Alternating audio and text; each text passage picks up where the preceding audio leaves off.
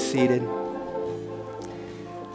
I just want to say in this moment of worship, and I want to go right in to our scripture this morning. And if you know me, I, I, I love series, and, and really how we start a series is, is, I believe, it sets the tone and the standard for what God is, is going to want to do. Now, how many of you know there's some crazy stories in the Bible? Some stuff, you, when you get in the Old Testament, you can be like, I can't believe that's actually in there. Well, this is going to be one of those stories this morning. But I want to pull some truth out it. Maybe you've heard this story or you've, you've seen it preached or maybe you've read through it in your Bible reading plan. But I want to jump into it. Then I'm going to pull out some truth this morning and um, have a, a new element in here. So we're in beta version, so bear with us if we get some glitches. But I want you to read this this morning. This comes out of uh, 2 Samuel 7. Look what it says. It says, Sometime later, this happened. Absalom's, David's son, had a sister who was very attractive.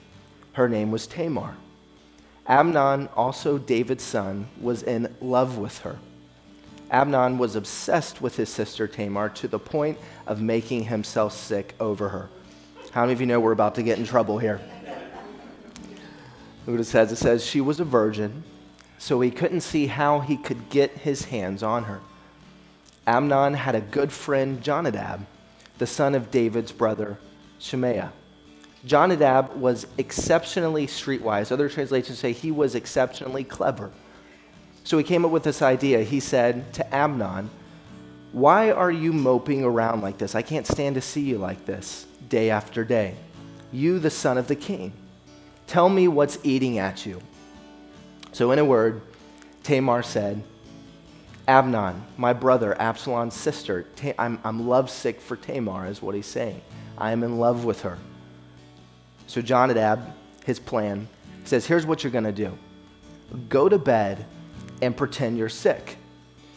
And when your father comes to visit you, say, Have my sister Tamar come and prepare some supper for me because when this supper is prepared, I want to watch her and she can feed me.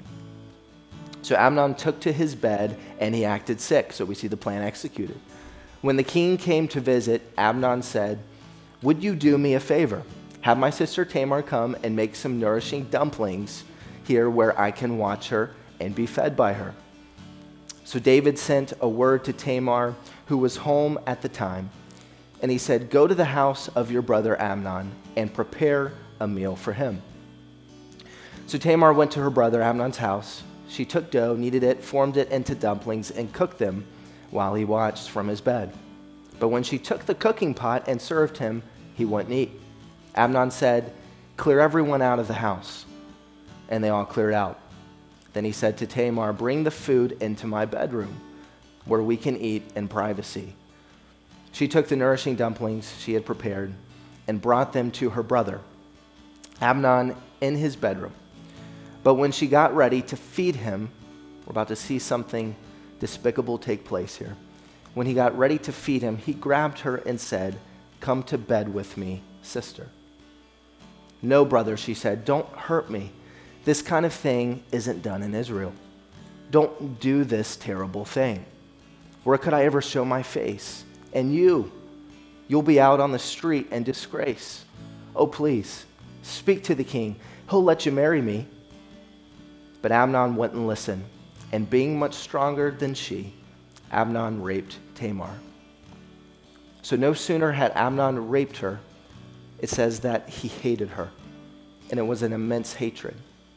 The hatred that he felt for her was greater than the love he had for her. Amnon said, Get up and get out.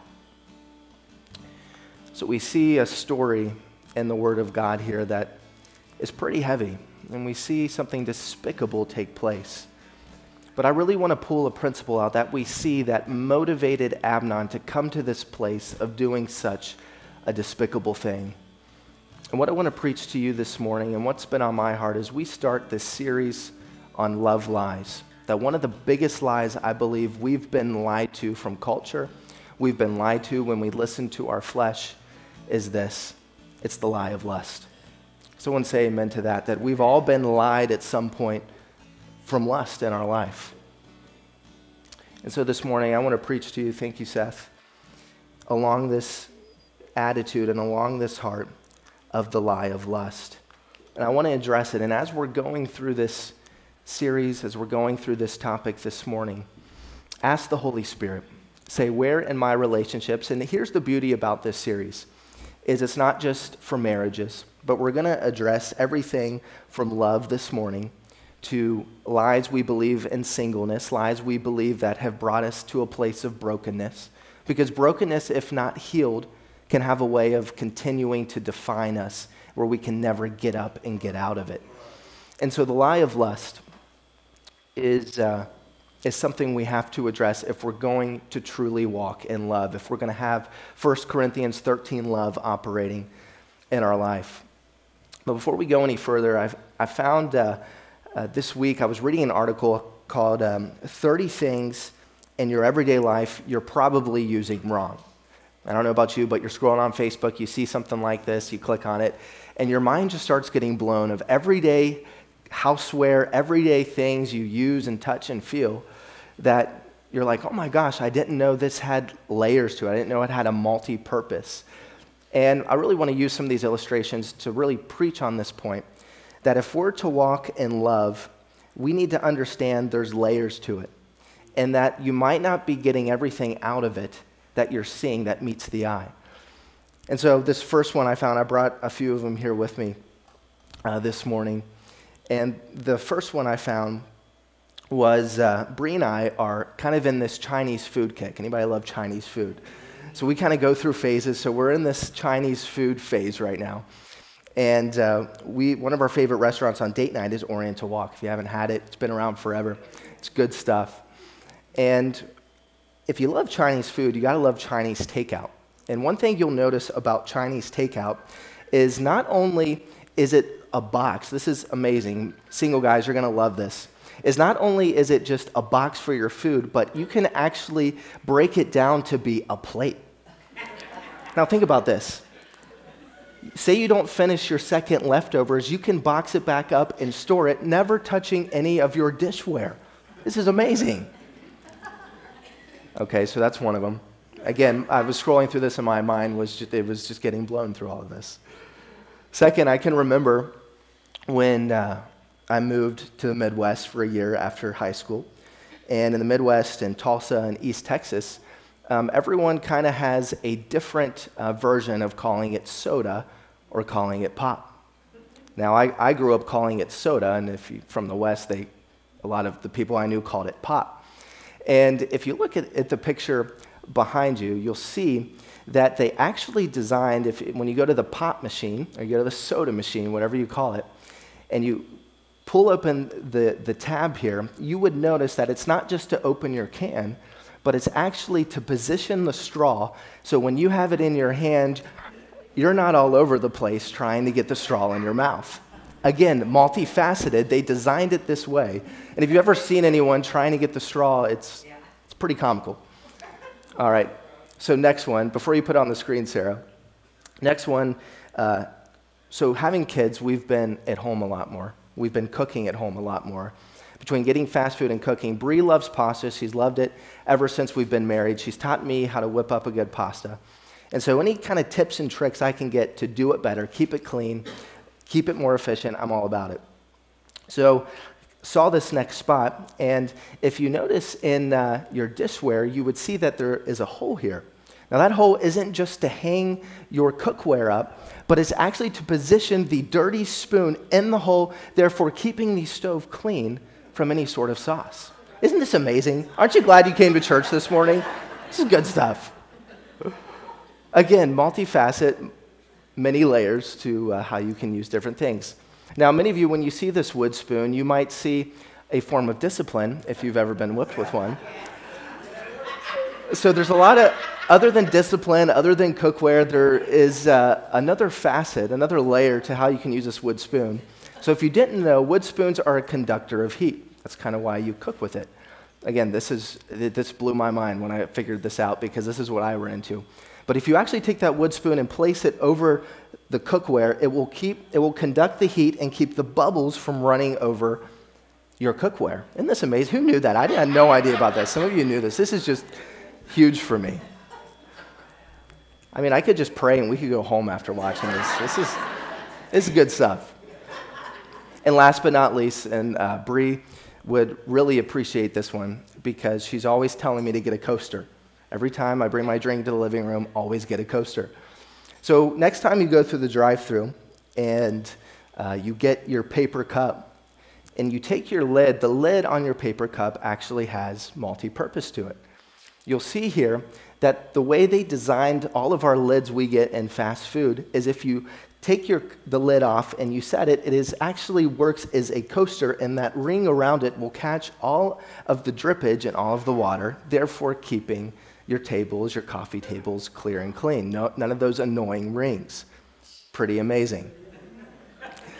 So, again, I, I'm using this illustration this morning so that you can see, and when we take it into this series with love is that if you're struggling in your marriage, and really what has been on my heart is I want to speak to the places when you have this little holiday coming up this week called Valentine's Day. Many of us are thankful for it, but there's a lot of, the t- a lot of times that it brings up heartache, it brings up pain, it brings up bitterness.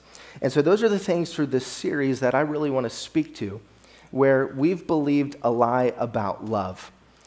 And what we need to see, just like these pictures I showed you that have multiple layers and, and multiple, multiple purposes to it, is I honestly believe that when we can get God's picture of love, and what the scripture says, it covers a multitude of sins. So if you read something like love covers a multitude of sins, love can do far more than I believe we can ever realize, especially in our relationships when we begin to see it play out God's way. I've al- I also wrote it down this way this morning is that if we don't understand how something works, something is bound to break when you use it in a way that it was in, never intended to be used. Can we agree with that this morning? When we don't know the purpose of something, abuse is inevitable. So when we don't know the purpose of love, when we don't know the purpose of, of where it's supposed to play in our relationships, if not understanding it God's way and through His lens, then it's bound to be abused, it's bound to break. Something so good like love can cause so much pain if it's not used through the lens that we see revealed in God's Word. And so this morning we read this story, uh, really, again, a crazy story of Amnon. And everyone say Amnon. Let's get these names right. Say Amnon. We have the crazy friend that Jamal was talking to us last week called Jonadab. And then we have uh, Absalom, which his story is pretty crazy because this is a lot of family drama we see here. But later on, you'll see that Absalom tried to divide his father's kingdom. And as he was riding with his chariots and with his horses, he had, I guess, a big thing of hair, and his hair got caught in some tree limbs, and he was dangling there by his hair, which the, the enemy would then come see him dangling and kill him. So that's his story. We'll preach that another time. Uh, but we see that these are the children of David. And we see just crazy drama take place, really motivated by lust. When you think about lust, the, the Bible is full of it and speaks truth to it. When you read Proverbs 7, Proverbs 7 talks about the adulterous woman. And really, it, it talks about a, a spirit of lust, is what's motivating behind it. If you go and you read Proverbs 7, you'll see it says this it says that countless victims can come under her spell. She's the death of many a poor man. She run, it even says she runs a halfway house to hell and fits you out with a shroud and a coffin. And so it gives this graphic uh, imagery that if we allow lust into our hearts, last week, Coach talked about above all else, what do we guard? We have to guard our heart. And so, above all else, we have to guard our heart. So, the main thing we have to guard our heart in relationships, in our singleness, in times and phases of brokenness, is we have to guard against lust. The Bible, again, when you get in it and you do a study on it, you'll begin to see so many different topics, and you'll see Paul speak explicitly on guarding our hearts against lust. You know, I think about our culture and really what we're fed from a young age. from every movie we watch. And you always hear this term, falling in love. Anybody ever heard it before, falling in love? I can't, we say it all the time, I can't wait to fall in love. And one thing I think about falling in love is really the, the language doesn't add up. Because there's never been a time when I've fallen and hit my head and get up and just say, Thank God I fell. This was amazing. I've never been to that place before in my life. I've never enjoyed falling really into anything. But for some reason, we get excited or we get this idea in our head about love that you just fall into it. Now, we see re- we revealed in Scripture, and we know as believers and as Christians that love is a commitment. That when we choose to love, we don't fall into it because as easy as we fall into it, we can fall out of it. That love is much more than just some emotion. Love is not just a feeling, but it's a fact. And when I say love is a fact, and when I say I love my wife, I'm saying I'm choosing 1 Corinthians 13 that love, my love for you, Bree, is going to be patient. My love for you is going to be kind. It's going to be long suffering. It's not going to keep any record of wrong. That when you see the Bible, when you see God's word, how it defines love, it is no walk in the park. That it's a putting away of self and saying, I'm going to choose to trust God in this moment when I don't feel like I want to love you, but my love is not based on feelings, it's based off what the Word of God says. And that's what I want to align myself up with.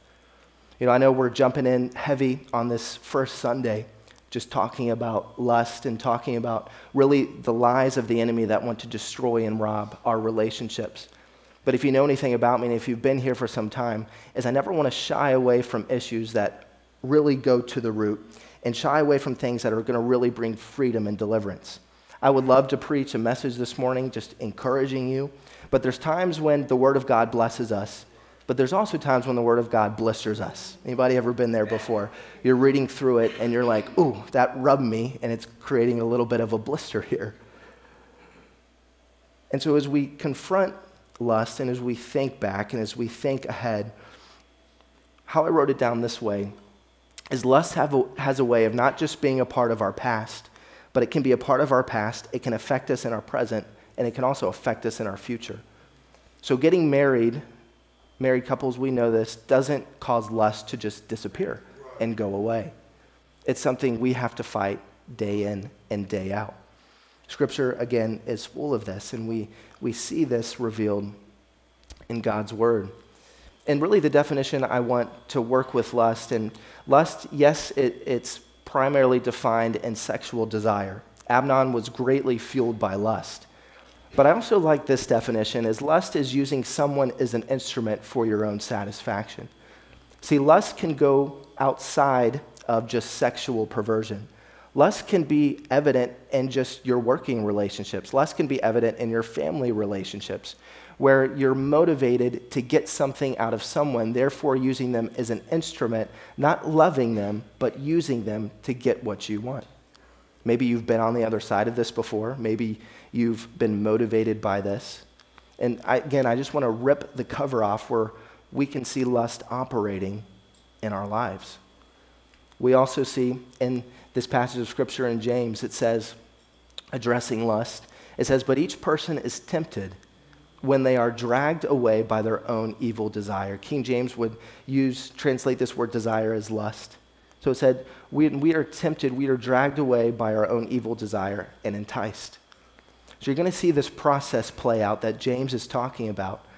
That lust has a way of enticing. If you've ever been drawn in by lust, it wants to always entice you, it wants to pull you in, it wants to drag you away. So it says, then after that lust has dragged you away, that as it has enticed you, it then wants to conceive something.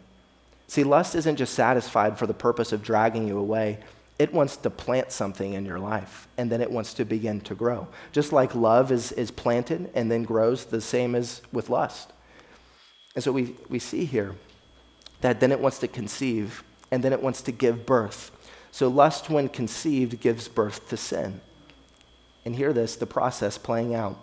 And sin, when it is full grown, gives birth to what? To death. That's the, the path. This is the enemy's strategy right here to ruin our marriages, to ruin our relationships, to ruin really everything in our life is to get us in this place because it never just starts in marriages, it never just starts as an affair, it never just starts of something you physically throw yourself into. When we see in the Bible, and just a little theology moment here, we see in the Bible iniquity and transgression. Iniquity always starts in the heart. So the iniquity is the heart posture, the transgression is the action. So these are the things that Jesus, when you read Isaiah 61, he says he came to uh, heal us of our iniquities and set us free of our transgressions. So he's saying, I'm just not going to set you free of, of the action that you did, but I want to set you free and deliver you of the heart posture that caused you to get to that place. And again, this isn't just a message for teenagers. This is a message I believe we all just need to wrestle with and ask the Holy Spirit of where is lust being motivated in my life or where how can I uh, reinforce myself? How can I resist? Because here's the thing as we get and we talk about sexual perversion, as we talk about things like lust, where the Bible warns us against, is that it's always never, we never see the Bible give us that clearance to kind of play with it. It always says to flee, it always says to run, it always says to resist. So it's always saying you're kind of should be always running in the other direction when you see it flaring up. You should be resisting it and being on the offensive. So this is really the posture we see God reveal this in the Word of God. There was a study done in uh, 2015, and again, just to show where our culture is at and really what we have to face and what we have to understand, is that men ages 24 to 44 will have an average of six to seven sexual partners before they're ever married. And women in the age of 24 to 44 will have four to five. So again, we see the enemy wanting to completely destroy the sanctity of marriage. He's wanting to destroy the union of marriage and get us outside of God's order.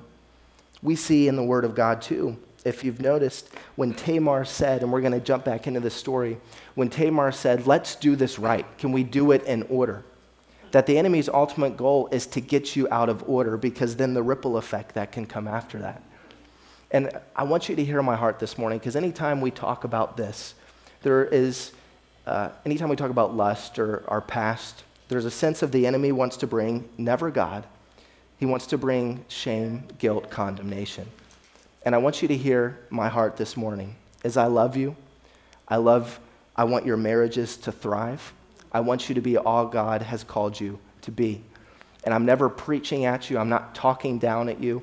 I'm going on this journey together. Let's go on this journey together as a church and let's address something so taboo and something that is so divisive like lust.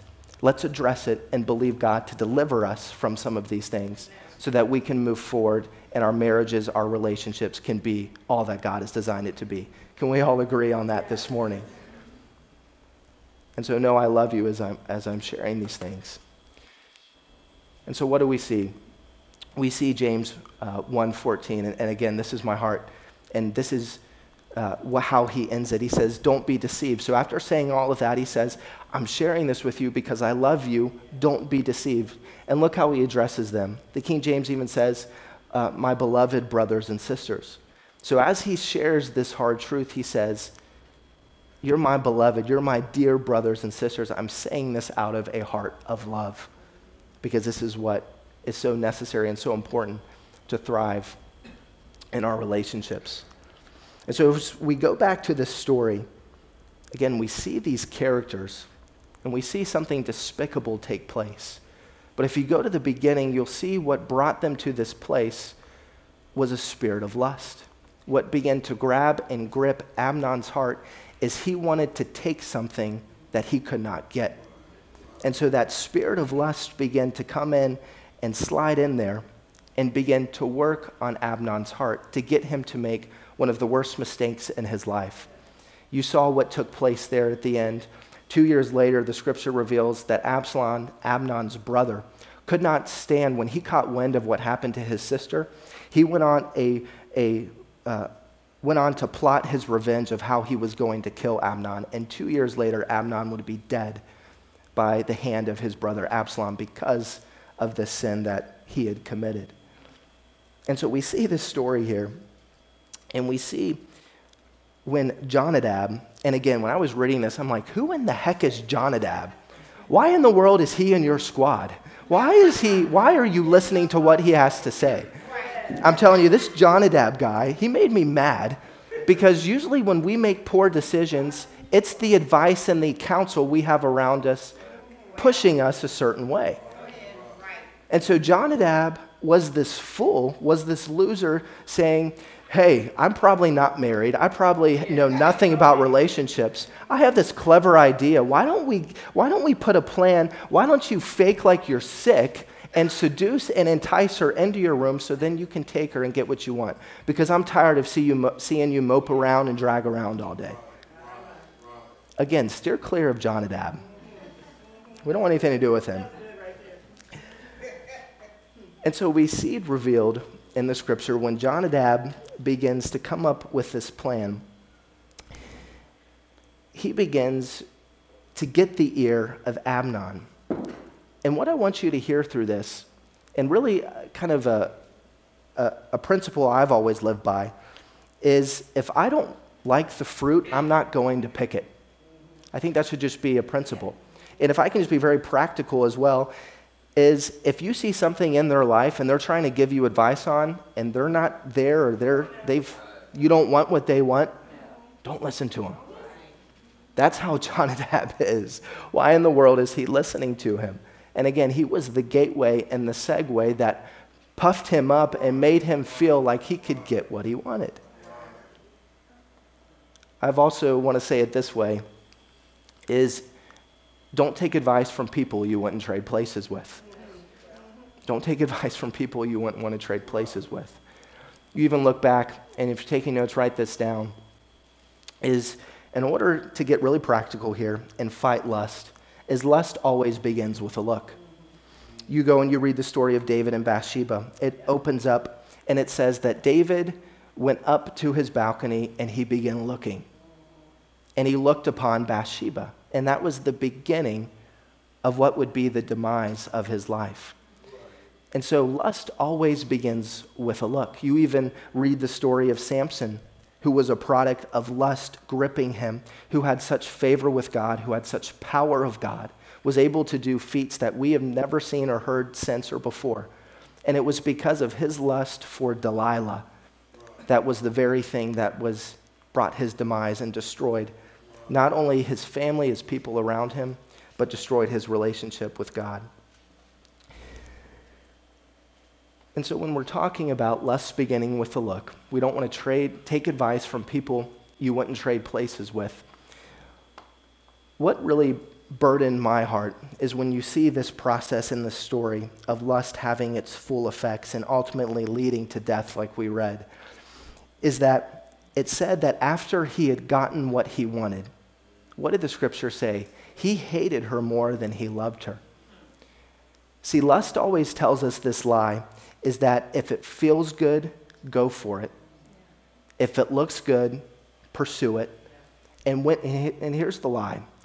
And when you get it, it's going to fulfill you and satisfy you. So Amnon was believing this lie that when I get it, it's going to be everything I ever dreamed and everything I ever imagined it would. And so when he got what he wanted, it says that his, and how I would say it, is his obsession of her led to his depression. And so when he finally got what he wanted, it says that the spirit of anger came upon him and he hated her more than he loved her. Now, again, we read in the beginning, he was lovesick, but I would translate it, he was not lovesick, he was lust sick. And we need to always determine of am I operating in lust or am I operating in love? You can really replace every word you saw of love in this scripture and replace it with lust because that's what was motivating him. Lust always promises something that when we give into the lie, then we find out we're worse off than we started. I want to give you this scripture here. And again, if you're not careful, your obsession will lead to your depression. We see this with Amnon. But we see in, in Thessalonians, again, Paul just gets very practical with us. He says this is why we have to be on guard and why we have to be aware. It says, It is God's will. And here's a little Bible trick for you. Anytime you see God's will in the scripture, underline it, highlight it, circle it. Because this is what you're about to see the heart of God revealed. That if you see scripture say God's will, that's what I want. That's where I want to be. So we see God's will. Okay, we should be opened up and, and leaning in here. It's God's will that you should be sanctified. So we understand that in this life, we're saved, we're justified, but in between now and before we die, we are in this process of being sanctified, being made into the image and likeness of Jesus. That's what's happening. So it's God's will for our sanctification. As we're being sanctified, he's saying we should avoid sexual immorality. That each of you should learn to control your body in a way that is holy and honorable. Now, this gives me great hope, and this should get all of us great hope is that if you're struggling in this place of sexual immorality, it says that you can actually discipline your body, you can learn to control it. So there's hope that as we discipline ourselves, we can begin to master lust and walk in love.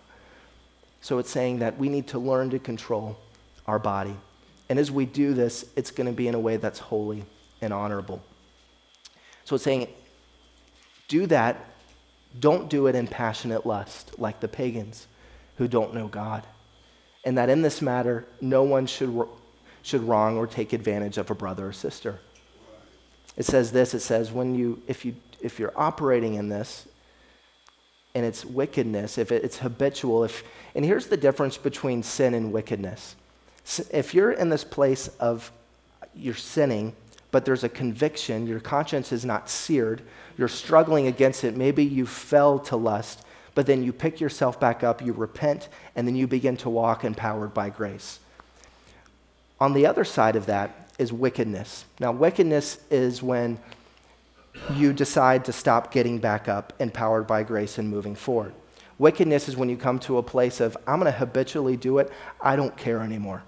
I'm done. I don't care what God thinks. I don't care what the Word of God says. You're in this place of habitual sin, which the Bible would call wickedness. So it's saying here when you get to this place of wickedness where you don't care what God's word says about it, and it says there's consequences, the Lord will punish those who commit such sin as we told you and warned you before. For God did not call us to be impure, but to live a holy life. Therefore, anyone who rejects this instruction does not reject. So it's saying, you're not just rejecting me, you're not just rejecting your pastor, or whatever. It's much bigger and deeper than this. You're rejecting God. It says, the very God who gives you his Holy Spirit. When you read something like this, at least when I do, it puts the fear of God in me. To stay in the fight against lust, to stay in the fight against sexual immorality, to have fidelity in my marriage and my relationship. That you never again just stumble into things, but you have to fight for it. You have to make it priority. Yes. And in that definition we use to define lust, lust is using someone or something as an instrument to get what you want. And I pray this morning that you just begin to evaluate where is lust prodding me and moving me and seducing me and enticing me to make a decision that one day I find myself like Amnon listening to Jonadab and then going through with the plan. And, and it's so crazy where he's sitting in bed and he's lovesick and, and one, another term our culture uses is, oh, he's lovesick. He, he's so sick in love with her. What I would say, if love, if you love her so much that you're vomiting, probably not a good sign that you should move in that relationship. Going out on a limb there, just saying. But again, our language, a lot of the time, with what we see love, it doesn't add up to the Word of God. And that's why in this hour, in this time, we have to discern. And I want to encourage you to hang in there because there's great hope. Again, don't walk out of here feeling a sense of shame, condemnation. Oh my gosh, I, have messed up in my past, or I messed up before I was married. Here's the beauty of God's grace Its grace is so available, it's so present, it's so real that when we turn to Him, even for our past, He can cleanse it, He can clear it, He can heal it, and then He can lift us up and empower us to continue to walk the way He's called us to walk. Because He says His will for us is not to be impure, but to live a holy life. This is what all of us together every day are pursuing, keeping all in purity, because purity is a gift you have to say, I want to surrender my sexuality. I want to surrender my marriage. I want to walk in purity to honor God. And he, he empowers us to do this. And see, in purity, in purity isn't just for marriages, but it touches those of you here that are single, touches those of you that are in a dating relationship, that I would encourage you to dig into God's word that says that this is his will for my sanctification in every season and every phase of my relationship journey in life. I want to be fully in line with his word. And anywhere that isn't, Holy Spirit, make up what's lacking in me, reveal it to me, walk with me in this as I honor you with my body, as I honor you in my relationships. My challenge for you this morning as well is in your relationships, in your marriage, are you more consumed with giving or taking? You know, one of my favorite scriptures, and I want to close with this, and it's the most well known scripture, is For God so loved the world that he what? He gave. And how I would say this in relationships, it's all about giving into them. That you got to review your relationship like a box. And when you go up to that box, are you putting something into it or are you taking something out? Because if you're con- taking, taking, taking, but never giving, then you're going to find yourself dry. You're going to find yourself running into problems. You're going to find lust beginning to creep in because love always gives. Love is always selfless. So if you're not giving and you're just taking, then that is a good indicator that you need to work on some things, that you need to address a few things. And so when you see that God so loved the world that he gave, giving what we know in God's word always gives us the biggest gain. It's not taking, it's always giving. Giving always gives us the biggest gain from our relationships to everything we do. We want to be carry a generous spirit. We always want to give more than we take. And so this morning, again, as we address this heavy subject, and I want to encourage you to hang in there and be, come to this series as we address other lies, as we look and as we address this morning lust I'm telling you, when you can begin to experience what's on the other side of it, that as we showed those pictures in the, in the beginning, maybe you're just seeing your marriage or your relationships as one dimensional. Well, God is saying it's a three, it's four dimensional. You just have to wake up, address lust, and let me show you what real godly love in your relationship can do. Is anybody up for that to begin to strip those things away and say, I want 1 Corinthians love. I don't want my, my life to be based on just feelings or my relationship on feelings, but I want to walk in the facts. I want to walk in the truth. I'm telling you, when you do, it will be the game changer that your relationship is looking for. If you stand on your feet this morning, I want to pray for you. You know, David, you go and you read the story when he messed up when he had an affair, had her husband killed. The story is crazy. Is you'll see in Scripture when he got real with God, he said, Holy Spirit, search my heart. If there's any wickedness in it, search it, pull it out, find it. And see, we in our culture and everything we do, we're so inundated with, gra- with images. We're so inundated with people's opinions because it's 2020 and everyone has an opinion on what love is. Everyone has an opinion on what relationships should be. And again, I'm preaching to myself that I want my opinions to be what the facts of God's words are. And put my opinions at the altar and say, whatever God's word says, that's what I'm going after. That's what I want. And so I want to pray for you this morning. I want you just to close your eyes. I want you just to whisper to the Holy Spirit. Whisper what David said. Say, Holy Spirit, search my heart. Search my heart. And if there's anywhere, my past or my present, where lust is having its effects, where maybe it started with a look, and that look took me a little deeper, and now I'm seeing the results of what was conceived and God, the word says that if we don't address this in our relationships, that it will ultimately lead to death. And God, even when Tamar said, she said, let's take a step back here. There is an order to this. God, let us see that lust always wants to get us out of order. God, we ask, and we just pray for our eyes right now. We pray for our senses because lust seduces us through our senses. God, we just pray for our eyes. If you want to place your hands on your eyes, you can. It's fine, whatever. But uh, we just pray for our eyes. We say, Holy Spirit, anything we've seen that's grieved you, any images or anything we've experienced that has seared us, that has caused us to go toward this path of lust and not love. I pray for deliverance of our eyes in the name of Jesus. I pray what Job said, where he says, I want to make a covenant with my eyes, the book of Job. I want to make a covenant with my eyes not to look upon a woman lustfully. God, let us discipline ourselves with our eyes. We pray for our mind. God, we ask that you would renew our thinking. God, that you would get toxic thoughts out. Anything where we're living in a fantasy, anything where a thought pops up and we begin going toward that in our mind. God, we pray we would discipline our mind, not in lust, but in love.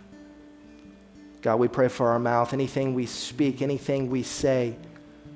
God, anything we need to lay down that isn't aligning with the Word of God. God, let us speak truth. Let us speak life. Let us speak love. We pray for our ears. Anything that we've heard, maybe at times the things we've listened to can literally be pornography in our ears, planting seeds and getting us motivated to act on something. Just like Jonadab had the ear of Amnon telling him what to do, listening, and it was that gateway to get him to move to make the biggest mistake of his life. God, anything we've listened to, anything we've heard, anyone we're listening to that we need to cut out, God, I pray that you would give us that boldness. You would give us that grace. Father, we thank you that you're one who wants to sanctify us. You want to set us apart. Sanctification literally means to be set apart. God, I pray for each and every one here. I pray for anyone who's single here and struggling in their loneliness. God, we thank you that there is a gift in our singleness. That it doesn't have to be a season we dread. It doesn't have to be a season where we see all the gaps in our life, but it can be a season where we don't get obsessed with our singleness, but we begin to look to you. You're the one who can fill us. Relationships were never meant to ultimately fulfill us, they were meant to sharpen us. God, we know you're the one who fulfills, we know you're the one who satisfies. So, God, we ask that you would be priority, you would be supreme in our lives this morning. And we thank you for the blessing that will be there and that is available when we begin to pursue love. We thank you for those that are single here, who you're going to bring into their lives. We thank you for the mending and the restoration of our marriages where lust has had its effects. God, as we begin to walk in love this week, we are expectant to see some things change. But as Bree said this morning, it starts from the inside out. So, Holy Spirit, we say, come and have your way. Do what you need to do. In the name of Jesus, we pray. Everybody said.